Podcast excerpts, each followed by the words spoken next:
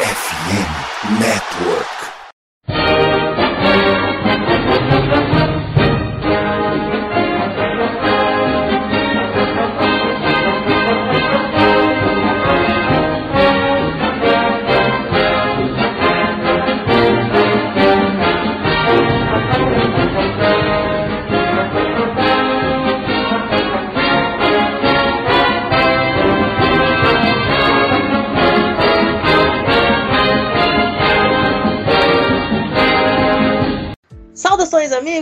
Saudações, fãs de esporte! Saudações, fãs do futebol americano profissional, do futebol americano universitário e do esporte como um todo. Grande prazer, que grande alegria, que grande satisfação! Estamos chegando mais uma semaninha com o meu, o seu e o nosso College Cast. Hoje, quarta-feira, dia 8 de março, Começamos o podcast na quarta e terminaremos na quinta, porque são agora exatamente 11 e 3 da noite. Portanto, daqui a 57 minutos já será amanhã. E eu estou aqui com esses bravos guerreiros da madrugada, o corujão do College Cast, para a gente falar sobre mais uma análise de prospectos. Hoje é dia de falarmos de jogadores do interior da linha defensiva e alguns edges que acabaram ficando de fora do episódio que nós fizemos especialmente sobre esta posição. Então, sem mais delongas, vamos começar a apresentar a mesa como de praxe. Luiz Felipe Amorim para começar, 50% da bancada carioca aqui presente.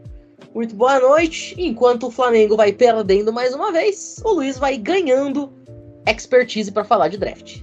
Boa noite, boa madrugada, bom dia, boa tarde. Não importa o horário e sim a sua audiência, meu caro ouvinte. Como o Matheus Pinho, meu querido amigo, falou, essa pelada aí do Campeonato Carioca eu não vou entrar no mérito.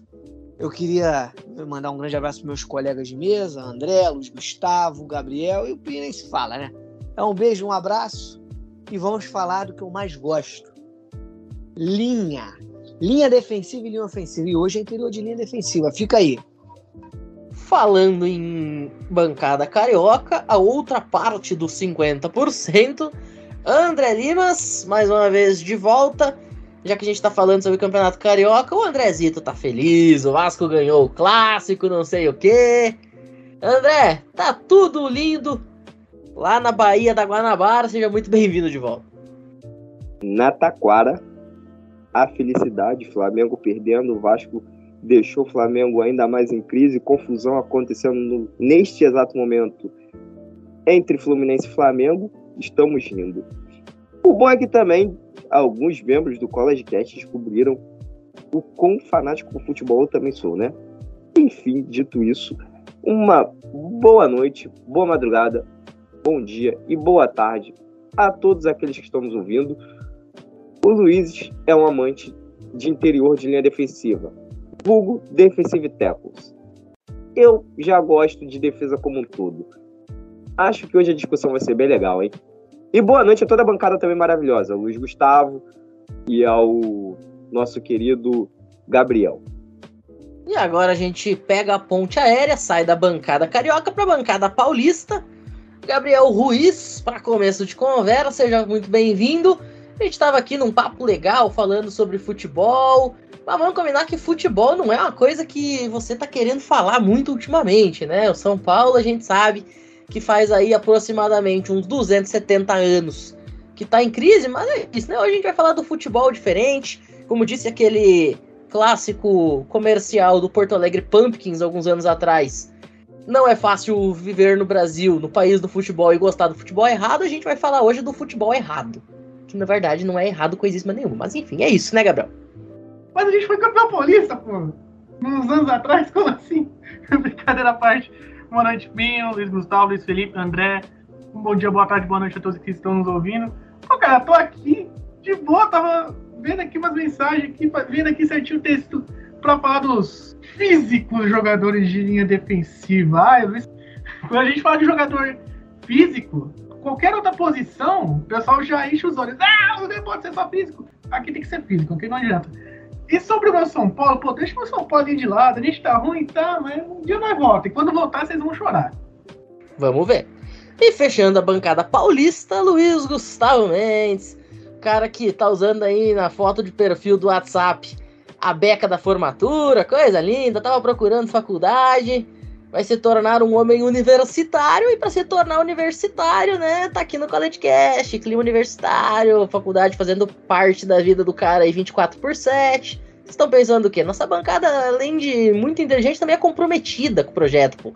Pra falar de esporte universitário, tem que estar tá estudando a universidade. Esse que é o rolê aqui. Seja muito bem-vindo de volta. Vamos pra cima. Eu agradeço, Pinho, pelas palavras. Também desejo uma boa noite para todos os meus colegas de mesa e para quem está acompanhando esse episódio do CollegeCast. E vamos analisar alguns talentos interessantes no interior da linha defensiva para o draft de 2023. E além disso, também tem que focar na universidade para completar a vida acadêmica.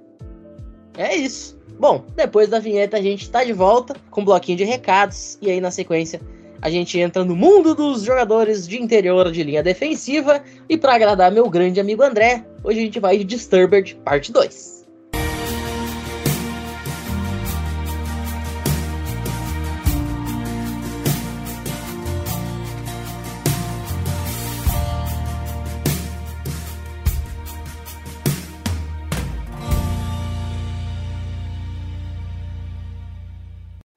Bom, estamos aí no mês de março e eu tenho uma notícia sensacional para dar para vocês, hein? Rapaziada que ouviu a gente falar aí do cupom FNN10 lá na loja Esporte América, você que usou o cupom, você que comprou coisa com o cupom, inclusive fique sabendo aí que o nosso cupom ele rendeu para Esporte América o mesmo número de compras que o Anthony Curti e o Endzone Brasil rendem a Esporte América. A gente não é fraco coisíssima nenhuma, senhoras e senhores. Mas para você que gostou muito aí dessa ideia, eu tenho uma notícia sensacional, tá? A parceria entre Esporte América e Fumble na Net e FN Network está de volta, senhoras e senhores, prorrogada aí pelos próximos 12 meses. Então fiquem ligados, vai ter muita ação promocional nas próximas semanas, até fevereiro do ano que vem. Essa parceria irá continuar com muita promoção, com muita coisa bacana para você acompanhar e para você desfrutar da loja Esporte América, como diz o grande amigo meu Rodrigo Fidalgo, se é esporte e é da América, é Esporte América, pô, não tem nem onde correr. Então fique ligado, acessa lá o site da Esporte América, já utiliza aí para conseguir comprar o artigo do teu time, aproveita que draft tá chegando, já compra aquele bonezinho do draft para você se sentir um prospecto, enfim, né? E ajude a gente aí a consolidar cada vez mais essa parceria que tem tudo para fazer sucesso. E um último recadinho, rapaziada. A partir desta semana, o CollegeCast conta com você que está nos ouvindo para conseguir melhorar ainda mais a qualidade dos nossos programas, a qualidade das nossas lives, a qualidade do nosso conteúdo. Então, se você gosta do CollegeCast, aprecia o nosso trabalho e quer contribuir financeiramente, presta atenção na dica que eu vou te dar, hein? A chave Pix do CollegeCast já está disponível para você mandar qualquer valor que você quiser, que você tiver interesse, que você achar que a gente mereça. Então, ajude o CollegeCast a cada vez melhorar. Vai lá na chave Pix e-mail collegecast 2021 arroba gmail.com. Vai estar tá na descrição aí do episódio, tá? Então, para você que quiser colaborar, para você que quiser contribuir com a gente, vai lá. Collegecast 2021 gmail.com e faça a sua doação. Beleza? Dito isso, daqui a pouquinho a gente está de volta e sim para mergulhar no mundo dos defensive linemen. Não saiam daí.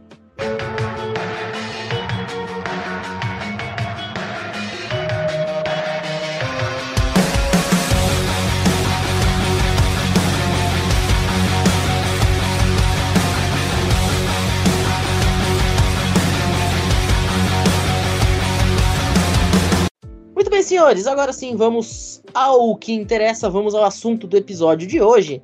E nada melhor do que já começar com o cara que é considerado o número um da classe. Então, Luiz Gustavo Mendes, Brian Breezy, jogador da Clemson Tigers, provavelmente vai ser não só um jogador de primeira rodada, mas deverá ser o primeiro defensive lineman draftado dos jogadores de interior, né, excluindo os Eds. Conta pra gente o que tem de pontos positivos e negativos esse jogador lá da Carolina do Sul? Então, Pim, sobre o Brian Breeze, ele chegou no college, né, para jogar na equipe de Clemson com muita expectativa, porque na classe de recrutamento de 2020 ele era considerado o melhor recruta do país na frente de jogadores que a gente conhece bastante, como Bryce Young e CJ Stroud. E ele teve um bom desenvolvimento na equipe dos Tigers e mostrou, né, que ele tem muito entendimento dos fundamentos da posição. Então, analisando o desempenho dele na equipe de Clemson nesses últimos três anos, onde ele se destacou, né, no front seven, ele tem um piso onde pode contribuir bastante para uma equipe da NFL. Mas tem algumas características sobre ele é, às vezes algum atleticismo que não se destaca tanto, uma força que às vezes pode ficar parado ali, né, dependendo do desempenho do offensive guard que estiver marcando ele, que me preocupa um pouco. Então, ele tem um bom potencial, mas eu acho que tem outros jogadores que a gente vai falar hoje que podem alcançar o nível do Breeze ou até mais. Então, o que eu vi um pouco do Breeze é um dos talentos assim absurdos ele se alinha muito aqui das jogadas que eu acompanhei como DE, né? Ponta de linha, ele não joga interior. Só que ele tem uma coisa que me chama muita atenção, que é o jogo de pés, cara. Ele tem um jogo de pés muito bom. Ele consegue confundir o OL adversário a partir do first step dele. O segundo passo dele, né, o second step, é muito bom ali ele já quebra o quadril e consegue fazer uma remada com facilidade, realmente passar pelo cara e chegar no quarterback. Eu achei ele muito ágil, achei muito bom. Né? Talento individual, capacidade, se não é o melhor, é um dos melhores de maneira disparada na, da classe. Perfeito. Brian Brzee, como eu falei, provavelmente vai ser o defensive tackle número 1 um a sair nessa classe. E André, você que gosta de comparações, o NFL Draft Bus está comparando ele com Miles Murphy. Quer deixar a sua alfinetada? Cara, sem nem o que dizer. Pior que eu acho que o, o Breeze ele tem condições de ser um grande jogador na NFL. Ele é um, um, deficiente que eu gosto particularmente de ver jogar e tal, mas é isso. É, quando eu consigo fazer o André ficar sem palavras é porque a coisa tá feia. Bom, falando em Andrezito, Agora é contigo, Kalaya Kelsey, Pittsburgh Panthers. Kalaya Kelsey, inclusive, provavelmente deve ser o nome mais legal de defensive tackle dessa classe. Conta pra gente o que o menino lá da Pensilvânia tem a oferecer pra NFL. Kalaya Kelsey, né? Ou Cali já cansei. De calejado ele não tem nada, e muito menos de cansado. Sério, ele é um cara que eu, quando assisti os jogos de Pittsburgh, que não foram muitos, não, não fiquei focado nele, né? Porque eu praticamente fico focado mais na secundária e no corpo de linebackers, que é o que eu mais tenho afinco, né? Eu sou mais próximo a esses dois lados da defesa. Por mais que eu também goste de linha defensiva, mas como eu tive que analisar ele nesse college cast, simplesmente eu fiquei maravilhado com o estilo de jogo dele. Vamos às estatísticas, porque foram 17 tackles na temporada, é, solos, e 31 no total. Foram 13 tackles for loss e 7,5 sacks. Ok, por que, que você está dizendo isso, André? Por que você está tacando estatística se você é um cara que não gosta tanto de estatística? Né? Assim, eu gosto, mas não gosto de embasar meus argumentos em estatística. Percebeu que ele tem bastante tackles e bastante tackle por loss? porque ele é um cara que sabe utilizar muito bem das duas técnicas. Tanto a swing, né, ou a rip, que é a famosa remada, quanto o bull rush. E assim, quando ele sabe que é corrida, quando ele ataca um gap, ele é muito instintivo. Ele começa em três apoios, tá? O extenso dele é de três apoios e ele, e ele já se projeta para frente, como deve ser. Mais pra frente eu vou falar sobre dois outros jogadores de linha defensiva e aí eu vou entrar um pouco nesse fator, né? Mas ele imediatamente faz como a gente vê, por exemplo, nos caras no, no atletismo, que eles começam o movimento impulsionando seu corpo, começam baixo e sobem depois. Esse é o movimento correto. Então, assim, ele é um cara extremamente técnico, ele sabe utilizar muito bem das suas técnicas, é um cara que não existe bloqueio vencido para ele, ele busca, por mais que ele esteja grampeado, ele ainda assim continua fazendo força contra seu adversário, quando é, é técnica de, de swing. Ele sabe que vai perder na força para o adversário. Quando ele vai para bull, ele simplesmente sabe que vai ganhar na força do adversário, então ele, o QI de futebol americano dele é altíssimo. A gente percebe quando o cara é inteligente no, no jogo, a partir disso. Ele utiliza de técnicas para vencer do seu adversário quando ele está em situação favorável ou desfavorável. Para quem não sabe, a Bull Rush é quando um jogador de linha defensiva ou um blitzer, ele entra literalmente no meio do adversário e tenta ganhar na força. E a swing é quando ele bate na mão do adversário, né? Ele tira a mão do adversário e tenta passar pela lateral. Situações quando acontece double team quando você diz que o, o QI dele de futebol americano é alto, porque ele não deixa ter um double T do adversário em cima dele, é porque ele simplesmente não busca entrar diretamente no gap quando ele percebe que vai ter um double team, tá? Ele primeiro busca o adversário que ele sabe que vai ganhar fora do contato, né? Exatamente na técnica de swing, e depois no adversário que é mais forte, ele vai e ganha no bull, porque ele sabe que o Bull ele pode utilizar do corpo do jogador de linha ofensiva, no caso, um guard ou um center. Dificilmente a gente viu ele, ele enfrentando offensive tackle, tá? Na maioria das vezes ele estava entrando no gap A, por isso. Então, é um cara que ele pode jogar tanto na 3-4 quanto na 4-3. Ele é um cara confiável, tá? Dito isso, encerra aqui minha análise, porque eu tô me estendendo demais. Mas ele foi um cara que eu gostei muito de ver, tá?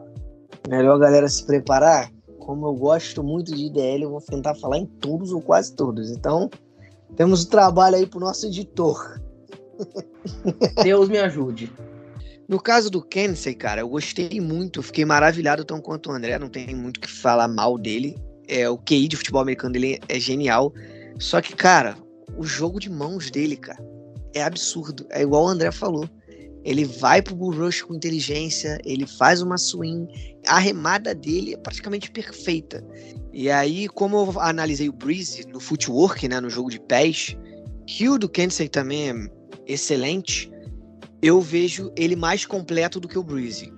Ele tem um excelente jogo de pés, só um pouquinho inferior, e o jogo de mãos absurdo. Ele tem tudo para ser um excelente DT na liga, bem sólido. Eu gostei demais.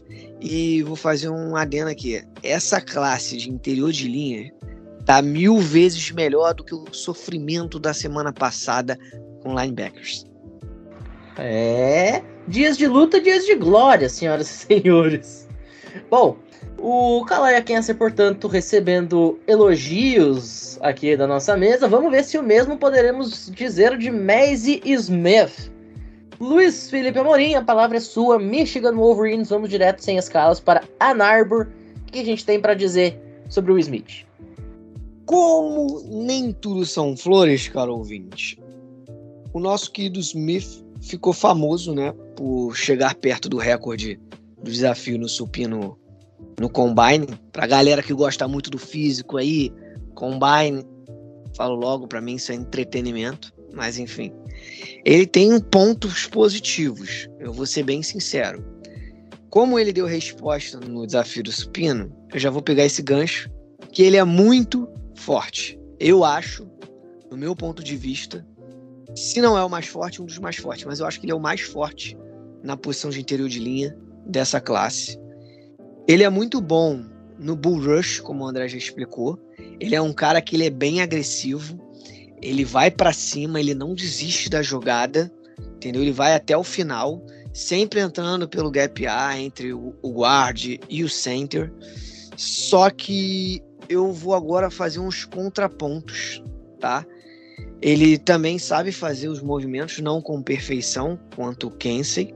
Só que vem os contrapontos, como eu falei. O first step dele é em delay, cara. Quando ele tá jogando contra o guard, ele não olha o center. Então ele espera o snap, o guarde sair da posição, ir para cima dele, para ele poder, com esse delay, subir e ir para esse confronto. Então eu não gostei muito disso. A mobilidade dele até que é boa, possui uma boa movimentação lateral. Ele, em certos momentos, conseguiu fugir de bloqueios, mas é um cara que gosta muito de contato. Ele vai muito pro contato, ele deixa um pouco a técnica de lado, ele vai para agressividade, para esse instinto. tem dificuldades para fugir dos grips, como eu falei, ele sabe fazer a técnica, não é com perfeição, é básica. Ele sabe fazer o swing, ele sabe fazer a remada, ele até arriscou um spin move, não foi ruim, que eu vi em algumas partes do tape dele. Só que, cara, essa agressividade dele, esse sangue, parece um tubarão por sangue, ele vai em cima do quarterback e ele apaga tudo. Ele consegue parar algumas jogadas corridas, mas justamente quando o running back passa do lado dele. Ele não faz leitura da jogada. Eu acho que o QI dele de futebol americano, com todo o respeito, baixo. Eu não acho alto. Eu acho que o que faz ele ser um bom jogador na posição é agressividade, instinto e força. Isso causa ele ter um padrão físico excelente para NFL, de tamanho, peso, força, porém ele peca em vários aspectos. Como eu falei, ele tem uma mobilidade sólida, tem uma, até uma boa movimentação lateral, só que ele vai muito na força, ele não usa técnica, ele não é um jogador técnico. E ele é um jogador que sempre vai visar o quarterback ou até mesmo o running back quando tá do lado dele. Ele não é um cara que tem um grande poder, um poder de recuperação. Eu acho que ele entrou muito num hype. Vejo ele mais para um cara de segundo dia, meio pro final da classe. Pelo que eu tô vendo dos jogadores do interior de linha, ele não me agradou muito. Boto ele lá embaixo na classe. Rapaz, farpas, hein? Farpas, farpas e farpas. O Luiz Felipe Amorim pro menino de Ann Arbor. Vamos ver se a coisa melhora agora mais a sul, né, Gabriel? Vamos para Gainesville, Florida Gators, Gervon Dexter Sr. É contigo. Bora lá então, Pinho. Gervon Dexter Sr. Eu pensei que era Gervon. Ah, falar Gervon, é um nome mais bonito. Gerv é, é, o Jarvinho, aquele que jogou na Roma e na seleção da Costa do Marfim. Não, mas no caso esse aqui é Gervon, já queria Gervon Dexter Sr. O outro é Jarvinho. Então vamos de Gervon aqui. Ai, que beleza. Então vamos lá. Ele foi três anos titular em Flórida, com incríveis cinco sacks e duas interceptações. As duas interceptações até ajuda, mas os cinco sacks são muito baixos pro cara, não sendo no interior de linha defensiva. Eu tava vendo um mock draft como base, não como base assim, mas só para dar uma olhada, ele é considerado por muitos é, talento de terceira rodada. Ele tem o tamanho perfeito para ser um jogador de interior de linha defensiva. É alto, é forte, o braço tem uma envergadura, ele tem um bom trabalho de mãos para escapar do guarde, tem uma boa velocidade para fazer a perseguição. É um cara assim que, até brinquei com o Luiz Felipe, que não teremos como escapar de elogiar fisicamente jogadores de linha defensiva. Hoje não tem como. Hoje a gente tem que falar. Ele fisicamente, ele é acima da média. Porém, contudo, todavia, entretanto, ele é muito lento no primeiro passo. Nossa, eu vi os jogos. Gente, parece que ele tem um delay mental. De tipo, ter o snap, você faz snap, ele ainda demora um segundo, meio segundo assim pra processar. E agora tem que. Gente, muito lento. Chega a dar agonia. Chega a dar agonia. Ele deixa o adversário tomar iniciativa. Praticamente quase todas as vezes. O L já tá, tipo, no ombro e ainda tá fazendo o movimento de levantar. É uma coisa bizarra. Quando tem dois em cima dele, quando é um bloqueio duplo, ele é empurrado. Acho que todo mundo aqui que ouve a gente acha aquele filme da Sandra Bullock. Aí qual que é? Um sonho possível, se eu não me engano, né? Um sonho impossível. Isso, um sonho impossível. Que tem aquela cena que o Michael Ower pega o adversário e empurra até a casa do. da Maria Joaquim. Ele é mais ou menos isso. Quando tem dois empurrando ele, meu filho, ele vai ser empurrado até Deus onde sabe. Ele sofre com, com inconsistência, seja no passe, seja na corrida. Ele tem esse delay. É um cara que carece de técnica assim. Ele chega a ser bizarro. Ele é muito forte, ele consegue empurrar o adversário, mas só dele ter um primeiro passo muito lento, não é lento, é muito lento, vai fazer os times olharem ele para muito baixo no draft. Eu diria assim que ele vai ter que não só cair no lugar certo, mas ter aquele treinador vai chegar né, e falar: meu filho, você tem que fazer isso aqui, isso aqui, isso aqui. Você tem que fazer o arroz, tem que fazer o feijão, você tem que fazer a carne. Tá? Eu vou ensinar, ó. O arroz você faz com alho, o feijão você faz com um salzinho aqui, a carne você tempera ela, coloca no fogo, fogo a tantos graus. É assim que vai ter que ser pra esse cara dar certo na NFL. Que, gente no céu, é bizarro. Bizarro quanto falta técnica desse cara. Tá feia a coisa, hein? Ah, foi só a gente começar a elogiar que os dois primeiros eram muito bons, não sei o que, a rapaziada começou a chutar o balde aqui. Vamos ver se as coisas melhoram agora lá no grande estado do Texas. Vamos ao estado da estrela solitária, diretamente para o Echo, Luiz Gustavo Mendes, Siaki Ika, Baylor Bears. A coisa melhora ou continuamos indo que nem o pica-pau lá nas cataratas do Niagara? O Siaki Ika em Baylor, ele conseguiu ter um bom desempenho na equipe e parecido com o que o Gabriel falou sobre o Gervão.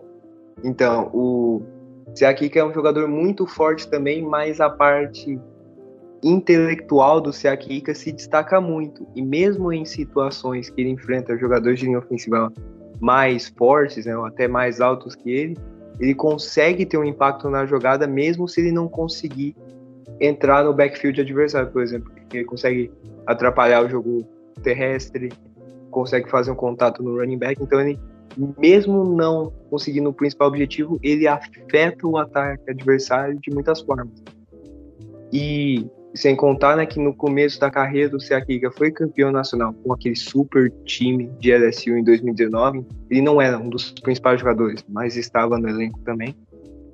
Então eu acho que o Seakiga não é um dos principais, mas é um jogador interessante para escolher no meio do draft. E se for bem desenvolvido, pode render frutos na liga. Eu analisei esse jogador do lado do nosso querido e nobre colega Luiz Gustavo. E aí eu vou falar um pouquinho dele. Cara, o André sempre fala isso, inclusive mencionou hoje. Eu achei totalmente o cara com QI absurdo de futebol americano o Luiz Gustavo já tinha falado, né? Mesmo ele não sendo o responsável direto por um tackle for loss, por um sack, ele consegue de alguma forma abrir um espaço para uma recuperação de um companheiro ou até mesmo um gap para esse cara entrar e fazer o serviço. A gente viu um tape dele contra a TCU. A OL de TCU controlou ele de uma maneira absurda. Só que ele utilizou muito do QI dele de futebol americano, da visão dele de jogo, e fez esse serviço que eu falei, o famoso trabalho sujo, para os outros companheiros conseguirem parar TCU. E eu fiquei admirado. Eu acho que ele tem um potencial grande. O meu problema com ele é explosão. Eu acho ele lento. Ele tem um first step, ok. Tem uma boa técnica, terminar de ser lapidado ali, mas a base ele tem, só que como ele é forte, ele usa muito a força. Isso é uma característica muito dos DTs que a gente vai ver hoje, até mesmo 10, jogadores de linha que são muito fortes. Eles sempre vão priorizar a força, né? Essa agressividade. Eu gosto da agressividade, mas eu gosto também da inteligência. E como ele não tem muito aperfeiçoamento ali no swing, na remada, no spin move não dá porque ele é lento, ele utiliza muito bem o bull rush, a força, e ele vai muito bem nisso. Só que eu acho que ele tem que ser um pouco mais ágil numa movimentação lateral em recuperação. Mas esse cara tem um QI altíssimo de futebol americano. É uma questão de lapidar ele. Ele não veio cru, mas ele precisa de alguns acertos, alguns ajustes. Gostei muito, muito mesmo. Tá aí, finalmente um jogador para voltar a colocar o nível no alto, né? Vamos ver se o Seaki Ika vai conseguir se desenvolver da forma como o Luiz falou e usar essa inteligência que ele tem na análise dos nossos comentaristas. Bom, estamos chegando no final do primeiro bloco, mas ainda temos dois jogadores para comentar antes do break. O primeiro deles está a cargo do Andrezito. André, Jake Roy, LSU. Isso aqui foi proposital, né? Como você é torcedor de LSU, eu deixei você falar de um jogador do seu time, porque a gente sempre considera que o cara que torce vai ter mais propriedade para falar do jogador do time dele, né? Então, o que a gente pode falar do Jake Roy pensando aí na NFL? O primeiro bloco foi bonitinho, né? Todo mundo falou muito bem, todo mundo falou de jogadores legais. Perguntar, Pim, você gosta de mim? Sim. Por que, que você me mandou um cara que é extremamente preguiçoso, lento, não consegue se livrar de nenhum bloqueio, faz as técnicas todas erradas, não é explosivo Cara, sério, sério. O cara só tem 25 tackles na temporada. Ok, parabéns. Meio sec, um defensive tackle teve meio sec. É, é, simplesmente inacreditável como um cara desses vai pro draft e acha que vai ser um grande jogador na NFL. Desculpa, eu tenho que ser sincero. Com o ouvinte, com quem tá vendo. Porque, cara, você pega assim as imagens dele, ele simplesmente está sendo dominado em quase todo jogo.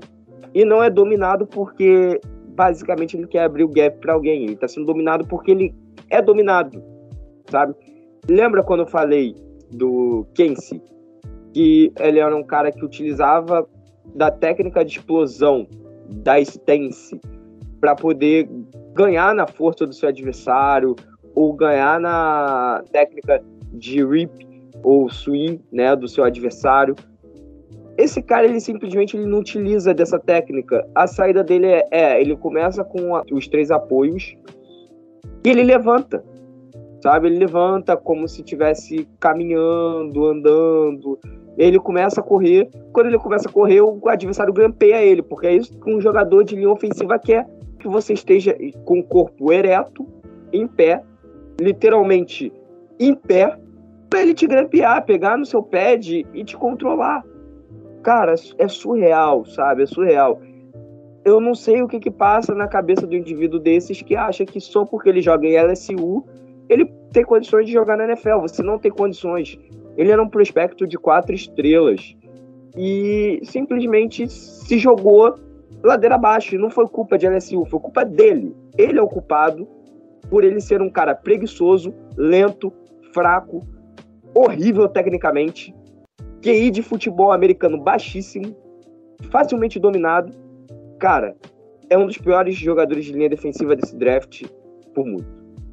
É isso. Desculpa o desabafo, mas é isso xoxa, capenga, manca, anêmica, frágil e inconsistente. Basicamente, isso resume o que o André falou até aqui, né, Luiz? Eu tentei fazer essa analogia, eu tentei fazer a conta, assim. Só que não batia na, na minha cabeça, eu tive que adicionar alguma coisa. Cara, eu nem vou debater com o André, pelo contrário. Assinar embaixo. Jogador mais burro de interior de linha que eu já vi na vida. Ele vai atrasado tenta fazer um pancake. Eu não sei o que ele tá fazendo, cara. Simplesmente isso. Ele vai com a mão aberta, não vai nem no pad do jogador, da OL, no guard. Ele sai, tipo assim, quer empurrar o cara de qualquer jeito. Não consegue chegar no quarterback. Ele simplesmente é grampeado e jogado de lado. Feito como se fosse de joystick. Ele é péssimo. Ele não deveria nem se eleger ao draft, cara é, como o André falou, só porque ele joga em LSU, ele foi um prospecto de high school de quatro estrelas, ele acha que vai bem no draft. Eu falei do Smith, mas o Smith tem agressividade, tem instinto, ou seja, disparado, o Jacqueline Roy é o pior dessa classe. Eu acho que nem deveria entrar, né? Por isso que eu falei do Smith de, de Michigan, mas que entra. Esse aqui nem entra. Meu Deus do céu, eu tô horrorizado, cara. É, para você que precisa de um defensive lineman, reze pro seu time não pegar o Jake Leroy de acordo com a nossa mesa. Agora fechando o primeiro bloco, Luiz Felipe Amorim, vamos para Madison, primeiro jogador de Wisconsin nas nossas análises, graças ao bom Deus, eu já estava com saudade. Keanu Benton, manda bala, diga o que a gente pode esperar desse cara para os próximos anos. Ah, depois da tempestade vem a abonância, meu caro ouvinte. Para alegria do Pinho. Já tinha dado esse spoiler para ele que ele ia amar. Cara, simplesmente Keanu Benton é o segundo mais inteligente nose tackle da classe. O que, que seria um nose tackle? Nose tackle é aquele tackle que fica de frente para o center. Ele vai para aquele combate assim que acontece o snap ele é explosivo, ele tem um grande jogo de mãos, ele sempre consegue, como o André já tinha comentado para o cara ouvinte, explicado no caso, cara, o swing dele é absurdo, ele rema, ele consegue usar a agilidade dele para passar com facilidade no OL e chegar em cima do quarterback. ele tem um QI absurdo pro futebol americano.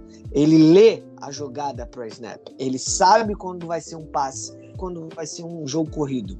E ele vai. Pegando um gancho, como o Gabriel falou, a gente não pode deixar de falar, porque é importante para a posição. Além da base, da técnica, a qualidade física dele que é muito boa. A única coisa que ele não tem, comparado ao resto da classe que a gente vem analisando, é força. Ele não é muito forte. Mas aí que vem a diferença de um jogador inteligente para um jogador burro.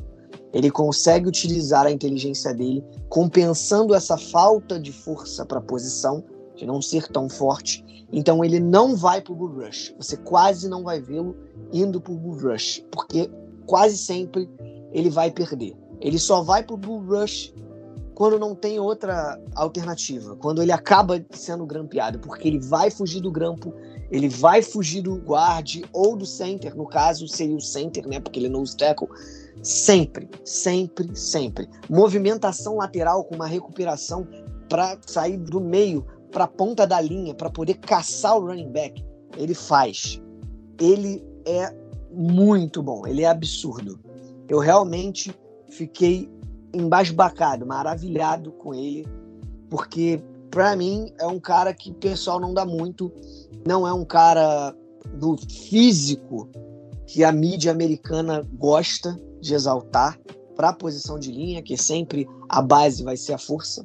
Ele não tem essa força, mas tem uma boa altura, tem um bom peso, ele tem a média de 1,90 com 123 quilos, se eu não me engano, é 1,93 e 126 quilos, mais ou menos. Ou seja, ele não é tão pesado, mas também não é tão leve, só que ele não consegue ter essa força pelo tamanho e altura dele que esperam. Então ele não é esse jogador físico no quesito que eles gostam, mas ele é um cara que compensa essa força muito bem. Eu acho ele sensacional, ele é um steal. Se esse cara sair de um terceiro round para baixo, eu vou ficar chateado. É um cara que eu escolheria no primeiro round ou mais tardar, começo extrapolando meio de segundo round. Final, já fico um pouco chateado. Terceiro para baixo é que realmente muita gente papo mosca. É um nose tackle sensacional. Só para finalizar para a galera aqui, que eu falei que ele é o segundo mais inteligente na posição, porque teve já um nose tackle que a gente mencionou aqui, que foi o Siak Ika de Baylor, que tem uma inteligência levemente a mais do que ele, assim. Eu boto pau a pau. A diferença do, do Siaka para ele não é só levemente a inteligência, vamos botar assim. É realmente a força para a posição. É a força e o peso, que ele é mais pesado. Porém, de resto, o Benton é bem melhor. Eu prefiro o Benton, com todo respeito. Só isso. Pode comemorar, mano. Enfim, pode comemorar. Insira aqui sons de fogos de artifício. André, fecha o primeiro bloco. Não, só queria explicar para a galera que não sabe o que é o nose tackle, né, que o Luiz tanto falou. O nose tackle, ele é um defensive tackle, tá? Só que ele é um defensive tackle que sempre vai chamar a atenção do guard do center, por ele ser o cara mais pesado, mais forte da linha defensiva, tá?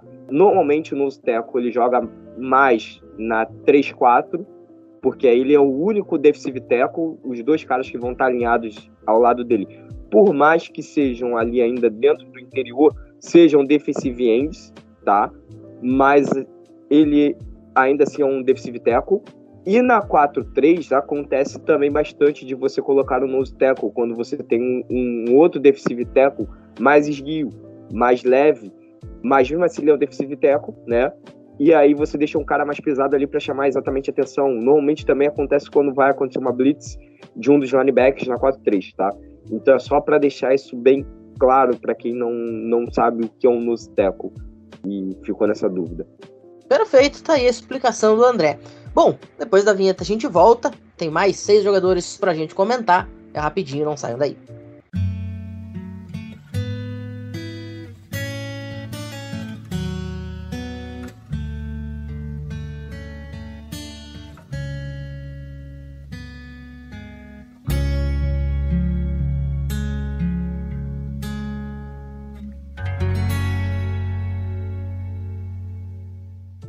A gente abre agora o segundo bloco de volta com o Gabriel. Gabriel, vamos para Wake Forest Demon Deacons, Colby Turner o que esperar desse jogador que é um cara meio incógnita nos mocks. Eu cheguei a ver mock dele saindo em segunda rodada e cheguei a ver mock dele saindo na quinta. Me diga o que, que realmente dá pra gente crer que esse cara possa entregar. Então vamos lá. O Kobe Turner, ele ficou cinco anos no college. Quem estava lá na classe ali no meio de 2020 ganhou um ano extra. Foram quatro anos em Richmond, uma faculdade da segunda divisão. E nesse último ano ele foi para Wake Forest. Essa última temporada ele somou quatro sacks e dois fumbles forçados. E ele realmente, eu, eu tava vendo alguns mocks que é uma incógnita, porque ele tem um bom trabalho de pés para escapar do adversário. Ele é rápido para processar onde está a bola. Né? Porque esse é um dos grandes problemas, às vezes, de jogador de linha defensiva. Porque às vezes a jogada está do outro lado, mas ele está tão concentrado no, no adversário que ele não, não enxerga, né? Ele não tem esse processo, pô, a corrida vai ser para cá, pô, a corrida já tá lá do outro lado. Enfim, mas ele é rápido nisso. Ele tem um processamento rápido para localizar onde tá. Ele, é muito rápido, ele é ágil, ele sabe usar bem as mãos, ele tem um bom instinto contra o jogo terrestre. Porém, é sempre legal, tô começando a usar isso. Porém, contudo, todavia, ele não tem explosão física para vencer o adversário no primeiro contato. É uma coisa que você vê nos jogadores de elite. Seja um Aaron Donald no meio da linha, seja um Khalil Mack. Você vê os caras ali no primeiro contato, você vê, ele levantou, pum, já empurra o cara lá para campo do jornal. O Kobe Turner não tem isso. Ele não tem essa força explosiva para bater o cara no primeiro contato. Ele não tem. Ele não tem um movimento lateral de tentar ir com a mão, enfim. É, às vezes com a força mesmo, dar a volta no olho adversário, ele não tem essa, esse movimento lateral ideal para a NFL. Tava vendo alguns melhores momentos dele, quando ele ganha do jogador de linha ofensiva adversário, é mais por ele ser criativo. Mais ser criativo do que ser atlético. E isso, na NFL atual, o pessoal vê, principalmente jogador de linha defensiva, o pessoal quer um jogador físico. A técnica a gente refina. Mas o Kobe não tem essa parte física, ele tem mais um pouquinho de técnica. Ele é um jogador que também deixa a desejar um pouco na questão de finalizar o teco. Ele deixa às vezes escapar algum teco, e aí o cara já avança umas jardas, enfim, faz aquele highlight. É aquele talento que assim, ele pode acabar sendo estrela? Pode. Mas assim, olhando o jogo dele, o ao redor, o que ele tem, é mais provável que ele vai ser aquele cara que vai ser mais para rodar elenco durante uma campanha, sabe? Colocar ele numa jogada ou outra porque o titular tá descansando. Enfim, eu não consigo olhando parte física e parte técnica, ver ele dando muito sucesso na NFL. Tomara que eu esteja errado, que é uma coisa que eu quero. Quanto mais talento na NFL, melhor. Mas vendo sinceramente o Kobe Turner, ele é uma incógnita muito grande e acredito que ele vai ser mais um cara para formar elenco. Ser a segunda opção, entrar em uma ou duas jogadas, enfim. Muito bem. Vamos ver se o Kobe Turner vai conseguir superar aí as suas limitações. Quem sabe, né? O André, outro jogador que vai precisar superar algumas limitações se quiser ter um futuro na liga é o Moro Ojomo, lá da Texas Longhorns. Então vamos para Austin. O que, que, você pode nos dizer do garoto de uma das principais cidades do estado da Estrela Solitária? Moro Hai! Essa daí é das antigas, hein? Não sei se vocês se lembram disso, mas é isso aí. Bom, 16 tackles e 3 sacks, tá? Cara, isso aqui é estatística boa. É estatística de quem sabe jogar, pelo menos, né? E assim, não tinha observado tanto o Moro jogar, mas agora vendo vídeos, vendo tapes, vendo alguns jogos específicos dele, é, eu pude perceber que ele é um cara que, que utiliza bem a técnica de bull. Tá? Ele não, não utiliza a técnica da swing ou rip, né? Depende de como você quer chamar, a famosa remada. Mas a técnica de bull dele é muito boa. Ele é um cara que ele é físico, sabe? E não é físico no sentido da palavra generalizada. Ele é realmente um cara que sabe utilizar da sua força, sabe utilizar do, do seu peso. E quando ele pega um jogador de linha ofensiva que é tão pesado quanto ele, ele não se deixa se abater. Né? Ele simplesmente vai até o final da jogada, ele tenta, tenta, tenta, os dois ficam trocando força é, não existe jogada perdida para ele. mas ele tem alguns pontos que são engraçados. Ele é um cara que no mesmo jogo ele é, é 880. Vai ter um momento que ele vai estar tá empolgado com o jogo e ele vai ser um cara explosivo. Né? Ele vai ser aquele cara que vai querer entrar na jogada, vai querer bater no, no jogador de linha ofensiva, vai querer bater no running back, vai querer jogar o quarterback no outro lado do campo e sai comemorando, e é isso. E vai ter momentos que ele vai fazer igual o indivíduo que eu disse anteriormente, né? Que eu não quero nem lembrar o nome dele, porque, cara, ele simplesmente é preguiçoso. Ele vai estar tá lá em três apoios e levanta. Ele não, não utiliza da técnica para explodir e ir diretamente no peito do seu adversário, sabe? Tentar ali ganhar no peito, ganhar ali no, na força, grampear e tirar o adversário a partir do, do grampeio também, porque não é só o jogador de linha ofensiva que grampeia. O jogador de linha defensiva também no bull rush ele grampeia. E ele controla o jogador de linha ofensiva, lê se é corrida ou passe, né? Literalmente faz a leitura também, jogador de linha defensiva tem que ler a jogada. E aí ele tira o seu adversário e utiliza do seu adversário, do jogador de linha ofensiva, para explosão. Só que ele não faz isso em algumas jogadas. Por isso ele é 880, né?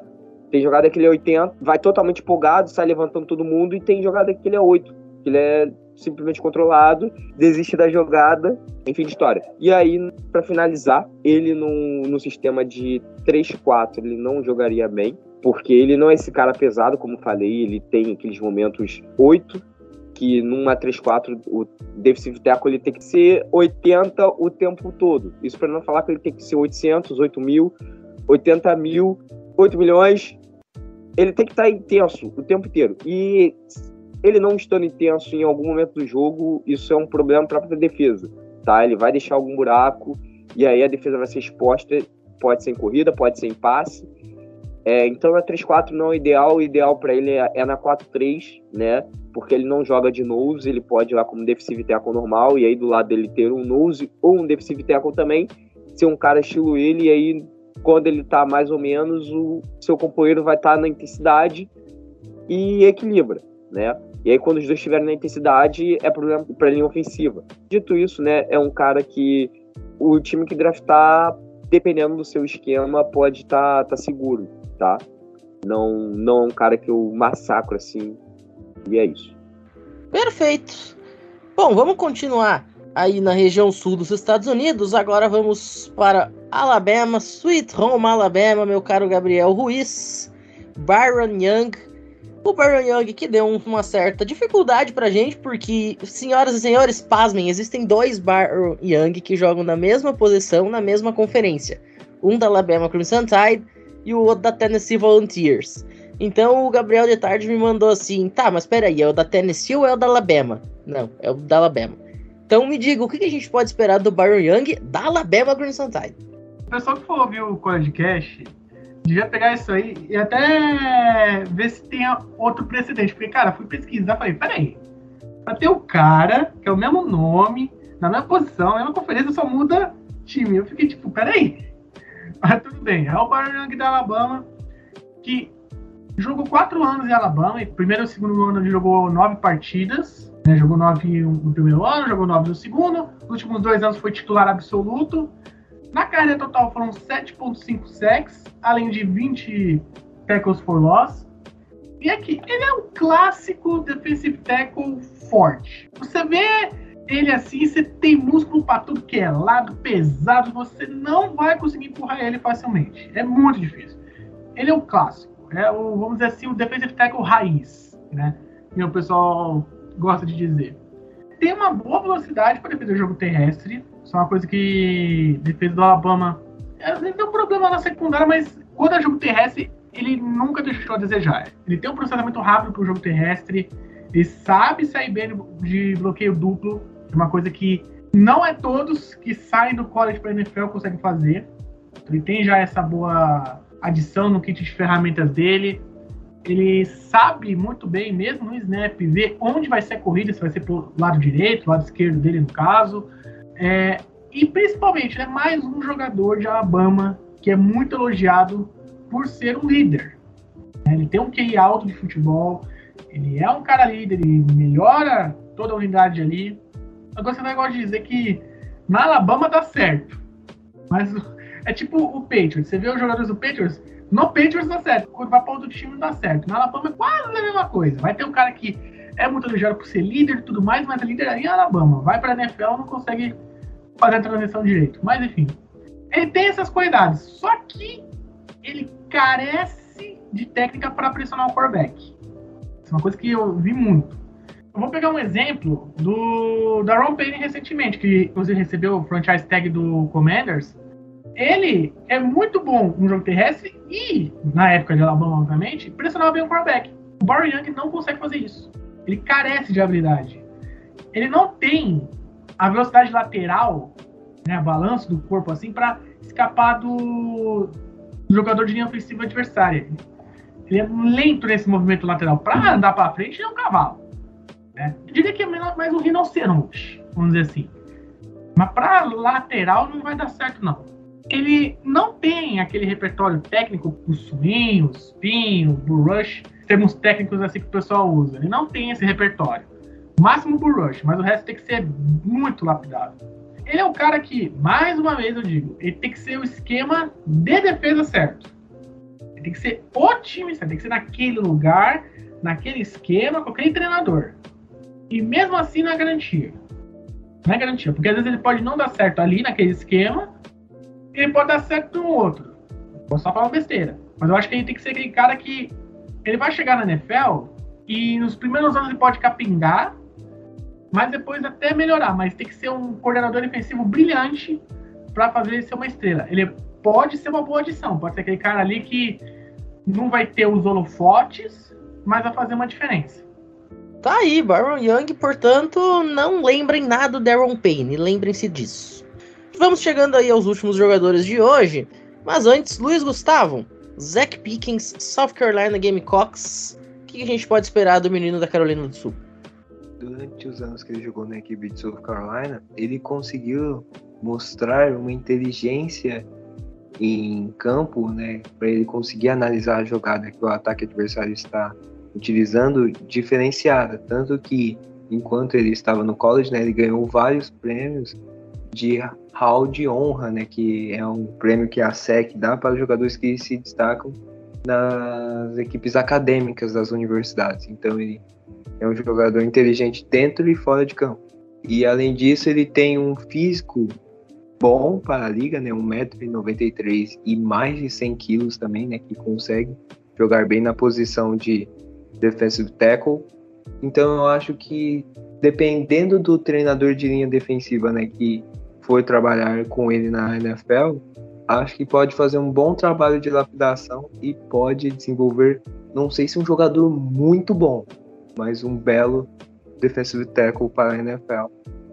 Questão do Zach Pickens sinceramente, pela primeira vez a gente vai ter nesse programa uma discordância, assim. Eu não consigo gostar muito do Zach Pickens.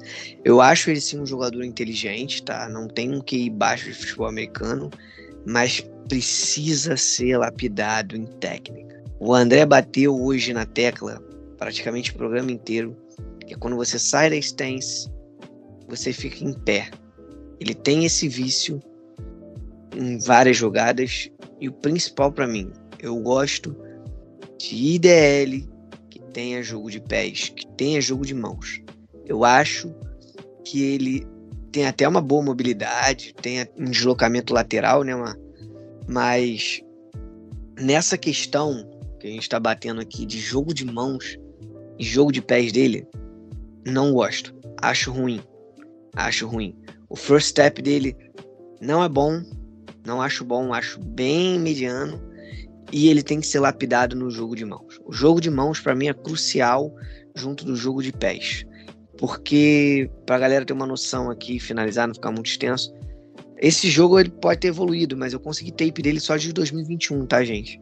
Contra Tennessee, ele foi completamente dominado, tá?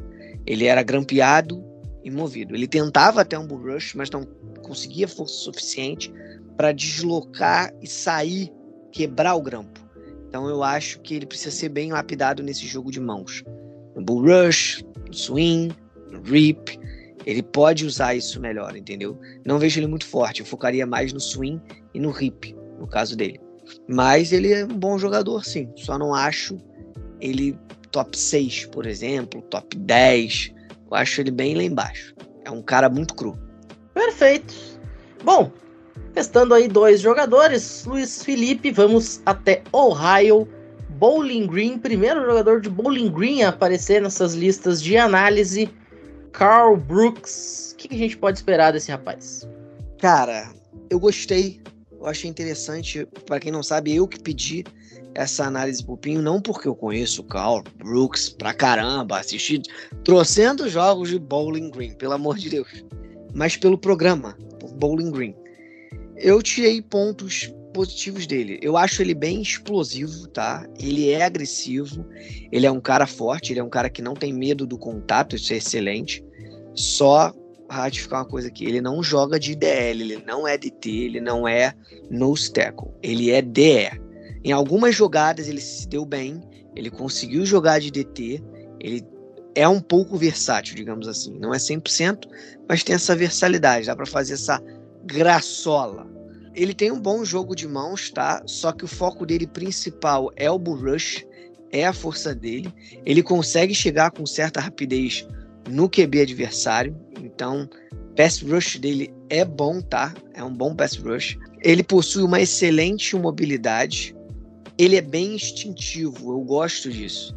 Ele tem um instinto que a jogada mudou, que aí vem o problema dele, o contraponto. Ele não sabe ler jogadas. Ele é bem cru na leitura de jogadas, ele precisa melhorar, melhorar um pouco o repertório dele no, no jogo de mãos. Rip, swing, spin move. Ele tem físico para fazer spin move. E eu não vi. Se fez, foi uma vez. E a leitura de jogo dele, ele precisa ler mais o jogo. Ele não tem que ir vidrado no quarterback. Se ele fez uma releitura pelo instinto dele e ele viu que vai pro running back, ele não tem que só focar no running back. Eu acho que ele tem que sair dessa de ir atrás de pedaço de carne a qualquer custo. Mas eu gosto, ele dá bons hits com a agressividade dele. Ele tem um, uma técnica de tackle não apurada, mas boa até para a posição. Cara, é um cara que me surpreendeu de uma maneira totalmente positiva. Não vai ser um round alto, é meio para o final do draft, mas será uma boa aquisição com uma comissão técnica que saiba ajustar detalhes. Entendeu? A stance dele usa muito uma stance de dois pontos não é muito legal, tá? Seria mais interessante ele utilizar de três pontos. Só que ele consegue recuperar com aquele first step. Os dois primeiros passos dele são bons. Precisa terminar de polir esse jogo de pés dele, incrementar mais o jogo de mãos, que ele vai ser um bom DT. Não vejo uma grande estrela da liga, mas vai ser um cara bem sólido, sólido, um pouco acima da média. Vai ser uma boa aquisição, mas tem que saber ser lapidado. Senão vai ser mais um caça quarterback. Muito bem. Vamos então chegando ao fechamento do episódio. Último jogador de hoje, Gabriel Keyon White, Georgia Tech, Yellow Jackets, para fechar essa análise dos jogadores de linha defensiva. A gente vai fechar com chave de ouro, hein? Porque esse cara ele me surpreendeu. Keyon White ele me surpreendeu. Foram cinco anos no college, ele jogou três anos em Old Dominion e dois anos em Georgia Tech. E o que faz ele ser considerado, olha só, talento de primeira rodada, hein? De final de primeira rodada, esse é de segunda. Nessa última temporada, ele teve 14 tackles para perder de jardas e 7.5 sacks. Ele é um fenômeno atlético. Tem que falar, esse cara aqui tem que falar, é um fenômeno atlético. Ele é muito forte, ele é rápido, ele tem o tamanho certo, ele tem uma envergadura muito boa, ele é rápido para localizar onde está a bola na jogada. Ele tem todas as ferramentas que um DL precisa. E detalhe, não só um interior de linha defensiva, como também pode jogar de edge, de pass rush. Foi, né, nessa última temporada, é, várias jogadas ele alinhou como edge. Ele pode jogar nesses dois lados, essas duas posições. Tem uma velocidade muito alta para acompanhar onde vai a jogada, ou seja, se a, a jogada está do lado direito, ele vai estar tá lá a jogada tá lado esquerdo, ele vai estar tá lá. A jogada tá lado ele vai estar tá lá, ele vai estar lá. Ele é muito rápido para acompanhar essas jogadas. Ele tem velocidade para fazer uma boa perseguição. Em questões físicas, ele é um fenômeno. Realmente um fenômeno. Porém, aí que tá. Ele é aquele cara que realmente é o talento a ser lapidado. Ele é aquele diamante que você ainda tem que tirar ali as coisas tudo certinho. Ele é muito cru na questão técnica, mas muito. Em questão de ser tanto um jogador de interior de linha defensiva quanto o Ed. Ele carece. Ele mostrou ter as ferramentas necessárias para jogar na NFL. Só que ainda tem que lapidar, tem que pegar o cara ali e falar assim, ó, oh, filho, você já mostrou que é legal, tá? Mas vamos fazer melhorzinho, ó, é assim, assim, assim. É só cair no time certinho. Você não precisa nem cair no time certinho, é só cair com o coordenador defensivo certo. Se ele cair, meu amigo, a gente tá falando de um cara que é para dominar. Para dominar. Ele tem essas, essas ferramentas necessárias para ser um, um excelente jogador. Por exemplo, quando eu comecei a falar que é um DL e virou Ed, esse ano ele foi muito mais alinhado como Ed do que como DL. E por isso, vários talentos dele ele aparece como Ed mas como ele ainda está aprendendo a posição, a função, ele ainda carece de movimentação, que é uma coisa que às vezes o coordenador defensivo vai ter que trabalhar mais nisso. Então, eu concordo com você sobre a força dele, mas eu acho que ele não sabe utilizar. Estou vendo os highlights dele contra a North Carolina do ano passado, né, da última temporada. Ele foi alinhado totalmente como edge só que, é, como você falou, ele é um diamante bruto a ser lapidado, porque ele tem bastante força, explosão, ele é ágil, ele é muito bom em perseguição. Ele só tem que melhorar um pouco mais a leitura de jogo dele. Eu gostei. Ele chegou a abusar do spin move de uma maneira sensacional e tem que continuar assim. Só que o que eu vejo é, ele foge muito do primeiro contato. Beleza, como Edge, ele tem que fugir do primeiro contato para chegar no alvo dele. Só que quando tem esse primeiro contato, ele não sabe utilizar a força dele. Ele não sabe utilizar o bull rush. Eu vejo muito isso. Ele acaba indo só pro swing, só pro swing, dar aquele tapa, né, para sair, usar a agilidade dele, mas quando vem o contato, ele não sabe utilizar. E nisso tem que lapidar ele. Mas realmente, ele é um talento absurdo. Gostei muito. Surpreendeu de uma maneira totalmente positiva também. Exatamente. Se você ver os highlights dele, ele mostra todas as ferramentas, o bull rush, o spin, o swing. Só que é aquela coisa, ele mostra um pouco de tudo, só que mesmo com esse pouco de tudo, ele não sabe utilizar tão bem. Tanto que um dos defeitos que eu mais vejo nele é muito fácil do OL adversário chegar e pegar no ombro dele, nos pés ali. A maioria das vezes que ele foi parado foi isso. É bizarro como ele, ele deixa facilmente os caras segurar ali ele tem que saber também melhorar os instintos para saber qual é o bloqueio do adversário. Se vai ser um bloqueio um contra um ou se vai ser um bloqueio duplo. Mas realmente, fora isso, ele já mostrou tudo que tem. Ele já mostrou que sabe quais movimentos fazer. É só o cara chegar e falar, filho, você é bom nisso aqui. Então vamos focar nisso aqui.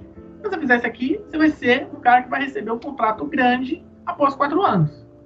Assim, é pra gente finalizar bem demais, Pinho. Esse cara como eu queria ele no Giants, mas acho que não vai rolar. Porque a gente deve trocar a primeira rodada. Mas, quem sabe, né? Tá aí, portanto, Keon White surpreendendo, né? Um jogador que não é tido pela maioria como um jogador possivelmente primeiro, até de segunda rodada. Mas quem sabe pode surpreender aí no futuro. Bom, dito isso, a gente chega ao final do episódio. Quero agradecer muito a presença dos dois Luizes, do Gabriel e do André. Vamos por ordem alfabética, Andrezito. Muito obrigado e até a próxima. Eu que agradeço, né? é sempre bom estar com vocês aqui no College Cast. Gravar o College Cast é uma das coisas mais legais que tem no meu dia. E assim, falar sobre defesa é sempre gostoso, né? Infelizmente acabamos a série de defesas, mas fica aí os nossos agradecimentos a todos aqueles que ouviram toda a defesa. Agora eu vou passar para o outro lado da bola, onde eu sei mais ou menos mas tem algumas técnicas ali de wide que eu ainda posso arriscar aqui a falar. Né? Então é isso. Agradeço também ao Luiz Felipe, ao Luiz Gustavo, a você, Pinho, obviamente, e ao Gabriel, né, por também estarem comigo nesse debate. E até a próxima. Gabriel, já começa a fazer o círculo de oração aí pro Keon White sobrar, pô. Não, já tô ligando pro, pro Sean aqui. Ô, Sean, é o seguinte, ó, você já fez a jogada de mestre no contrato do Daniel Jones. Então agora é só esperar um pouquinho que, que onde vai sobrar. Mas vamos ver, né? Valeu pelo convite, valeu Luiz Felipe, o Luiz Gustavo e o André por estar aí junto, ao pessoal que está ouvindo. E uma coisa interessante, quero deixar uma mensagem para você, Tem, tem parente aí falando que você está acima do peso? Fale para ele, assista podcast sobre linha defensiva, né? Interior de linha defensiva. O próximo vai ser de OL. O que, que esses dois têm em comum? São os jogadores mais pesados. Se sua mãe, seu pai, às vezes algum outro parente está falando que você está acima do peso, você mostra o jogador e fala assim: Olha, mãe, tá vendo? Esse cara aqui pesa 130 quilos e é atleta. Então eu tenho perfil de atleta também, tá ok? Eu tenho perfil de atleta, mãe. O cara baixou o Bolsonaro. O cara meteu um Bolsonaro meia-noite e vinte da noite, pô. Que momento.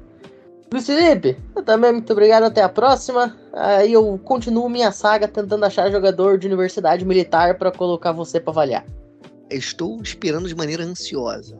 E pérolas que acontecem no, no nosso querido College Cash. Um Bolsonaro meia-noite e vinte. Sensacional, hein, cara ouvinte?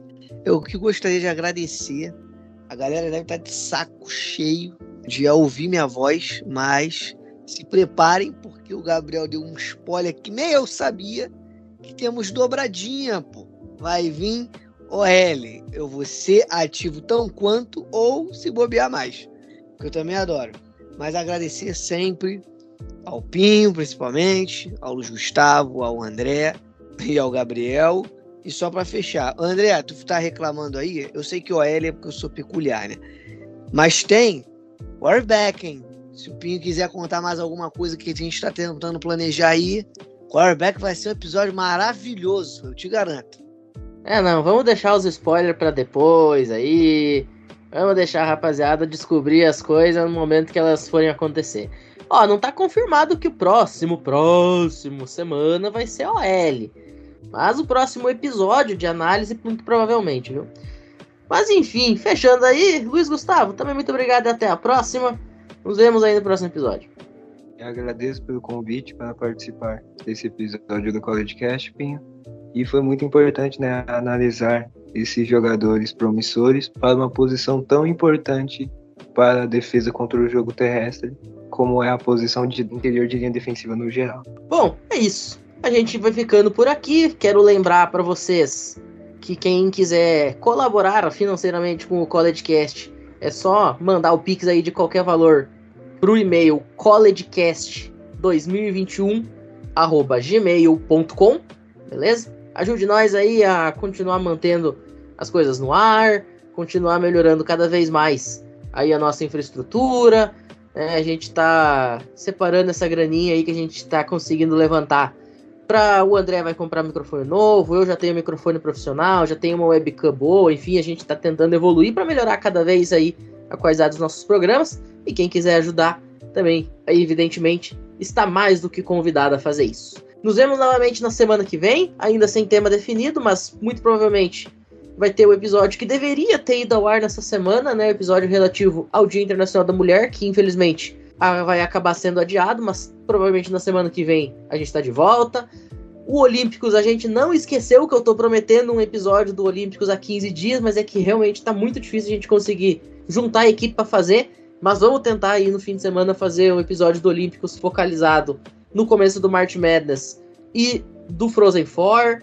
Tem muito assunto ainda no College Cast, não só de draft, mas além aí com todos os esportes universitários pegando fogo. Fechado? Então, para todo mundo que ouviu a gente, uma excelente manhã, tarde, noite, quando você estiver ouvindo isso daqui e até a próxima. Valeu!